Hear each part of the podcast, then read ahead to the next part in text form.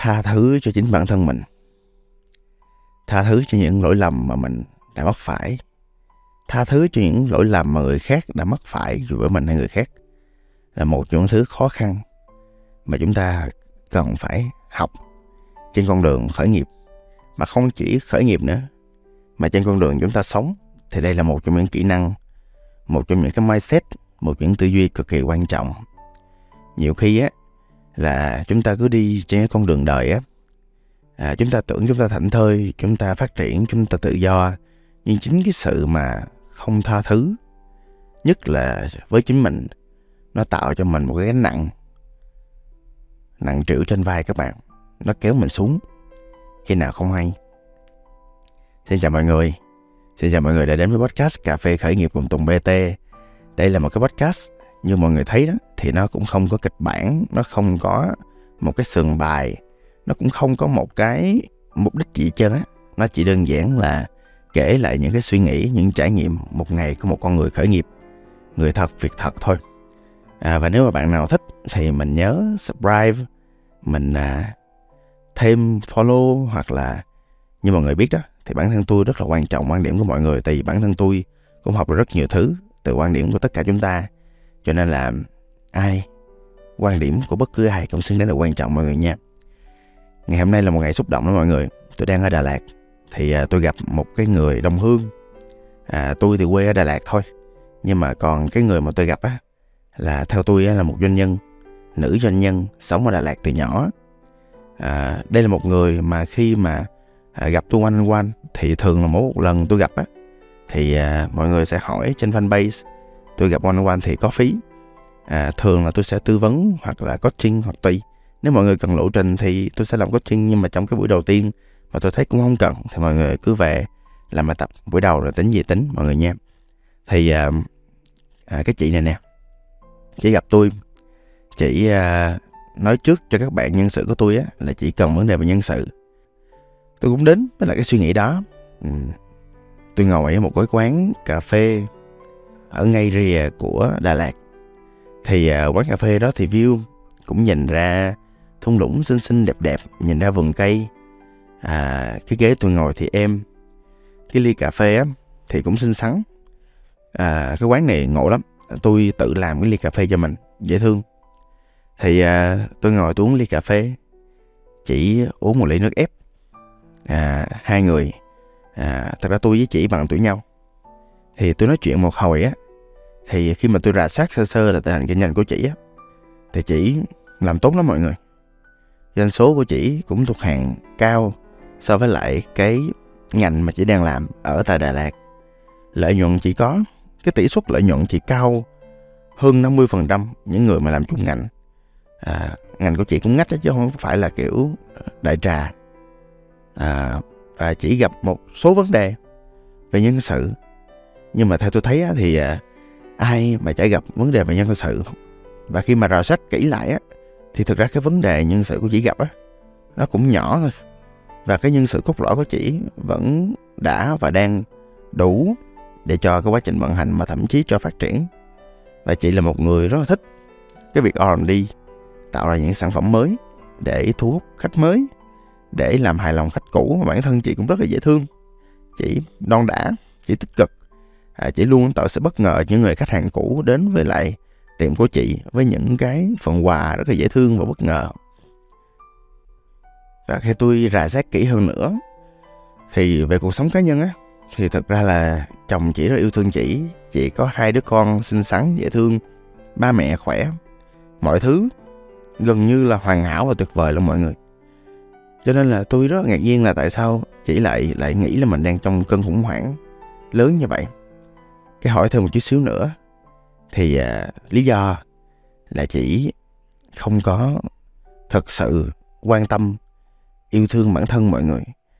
Tại vì trong quá trình mà chỉ nỗ lực chỉ phát triển chỉ làm kinh doanh chỉ đậu đại học đà lạt xong chỉ làm kinh doanh này và bản thân chị là gồng gánh cái doanh nghiệp của mình à, gồng gánh cái gia đình nhỏ của mình và chị cũng tự mang đến cho mình gồng gánh cái sự thịnh vượng của cả cái gia đình lớn phụ nữ. Nhưng mà bản thân mình gồng gánh quá nhiều mọi người. Thì à, đến một lúc nào đó mình bạn thấy mình chẳng còn gì cả. Và bản thân chị thấy là như vậy mọi người. Những câu hỏi cuối cùng tôi hỏi về cuộc sống cá nhân của chị. Chỉ gần như là không dành nhiều thời gian cho những gì mình thích cho những gì mình yêu để bản thân mình xả stress mọi người. Và có vẻ như là cuộc đời của chị á, những quan trọng nhất nhà đó là công việc, gia đình nhỏ hay gia đình lớn. Chị thực ra là cũng là một con người bình thường thôi. Cũng cần cuộc sống cá nhân chứ. Cũng cần những hạnh phúc cá nhân chứ. Chị thích đi du lịch, nhưng mà lâu rồi chị không đi du lịch theo cách mình muốn. Chị cũng thích đọc sách, nhưng mà chị lại ưu tiên về những cái mà chị nghĩ là lợi ích cho người khác nhiều hơn. Chị cũng thích đi tập yoga chứ. Nhưng mà vẫn có những người bạn rủ chị thôi đi tập cái môn khác. Thì chị cũng vì làm vui người khác mà chị không đi theo đuổi cái thứ mà chị muốn. Dẫn đến bây giờ khi mà chị gặp tôi á thì à, chị đang trong một cái tình trạng mà theo tôi gọi là trầm cảm thì cũng sẽ được chia sẻ bản thân Tùng BT của mọi người thì cũng không phải là một chuyên gia thẩm vấn tâm lý. Cho nên là bản thân tôi á thì à, thực ra tôi cũng còn một số kỹ năng và kiến thức.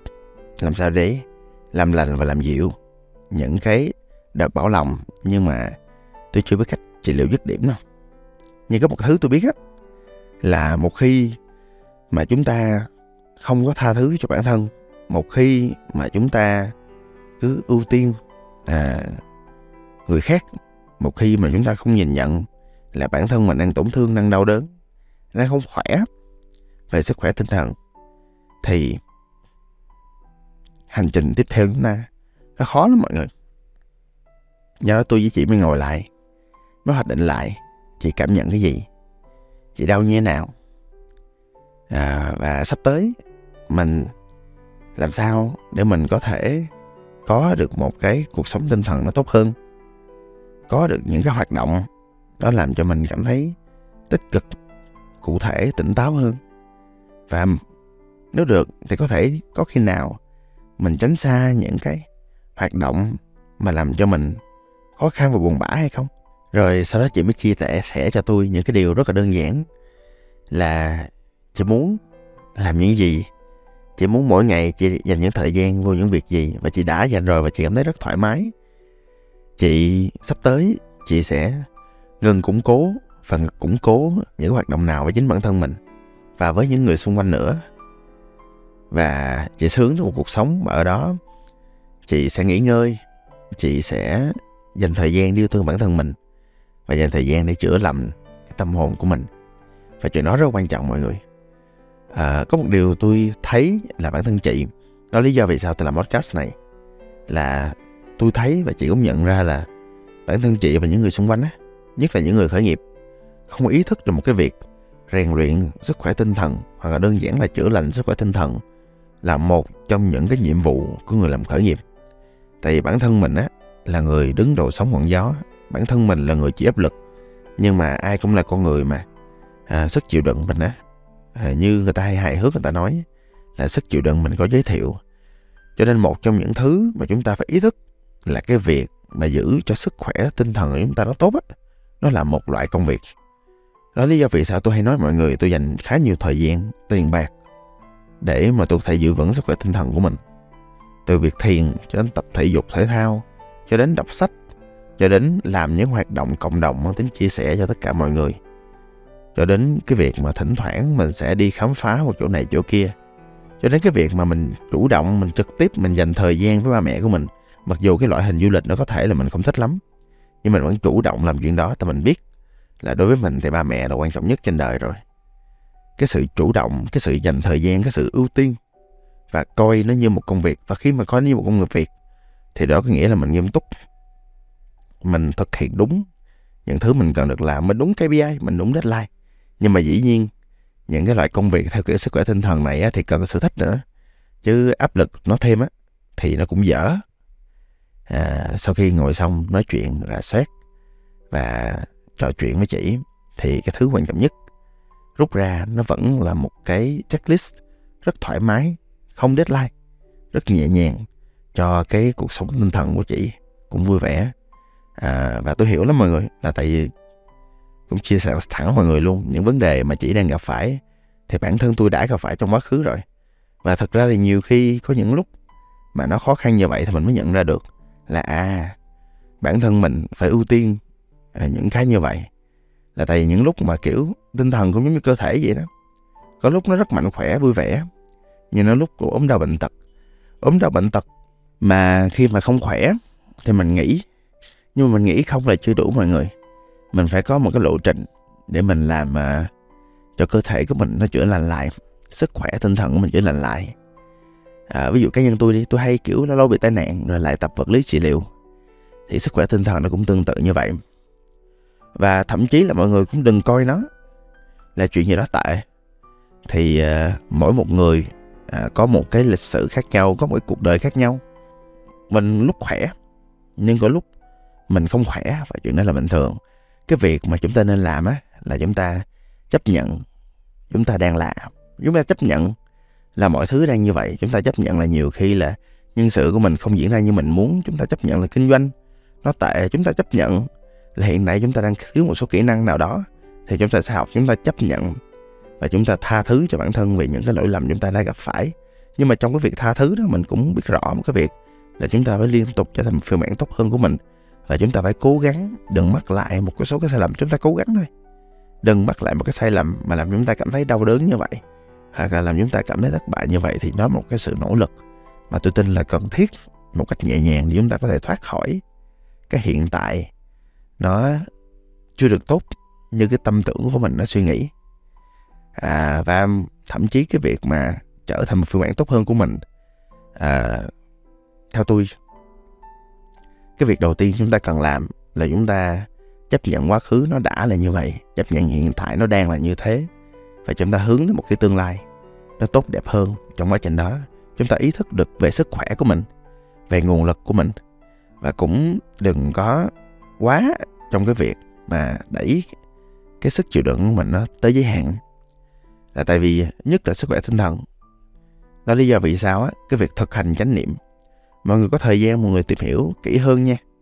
Thực hành chánh niệm là một trong những thứ rất là quan trọng để mà mình có thể làm cho bản thân mình khỏe mạnh hơn về thân tâm trí mọi người nha thật á nếu mọi người thực hành chánh niệm thì mọi thứ nó sẽ bắt đầu tốt hơn lên mọi người nha à, thường á thì những buổi quanh quanh sau những buổi này á thì tôi không chia sẻ à, nhiều lên trên những cái podcast và những phương tiện khác. À, nhưng mà à, sau cái buổi này á thì tôi có nói chuyện với chị chị nói à anh cứ chia sẻ đi. Là tại vì à, những cái buổi như thế này á có thể cứu được mạng người đó anh cái lúc mà chị nói câu này thì tôi cảm động lắm. Là tại vì à, bản thân tôi thì tôi cũng cố gắng hết sức trong cái khả năng trong cái giờ trò chuyện của mình để giúp một người thoát ra khỏi cái tình trạng trong hiện tại giúp họ tỉnh táo hơn nhìn rõ hơn mọi sự và cảm thấy cuộc sống họ nhẹ nhàng hơn. Thì à, cũng hy vọng là những buổi quanh quanh của tôi á dù có phí hay không phí gì đi nữa thì nó cũng giúp một ai đó khỏe hơn ổn hơn, tích cực hơn. Và nếu tốt hơn nữa, là strength form sẽ thành một phiên bản tốt hơn của họ. Và cũng hy vọng là mọi người thông qua cái podcast này, mọi người có những cái suy nghĩ, mọi người có những cái nghiệm lại, ý thức về nguồn lực, về sức khỏe tinh thần của mình, chánh niệm về nó. Và từ đó có những cái sự lựa chọn khác đi để mình khỏe hơn về thân, tâm, trí, mọi người nha xin cảm ơn và hẹn gặp lại. Tôi là tùng bt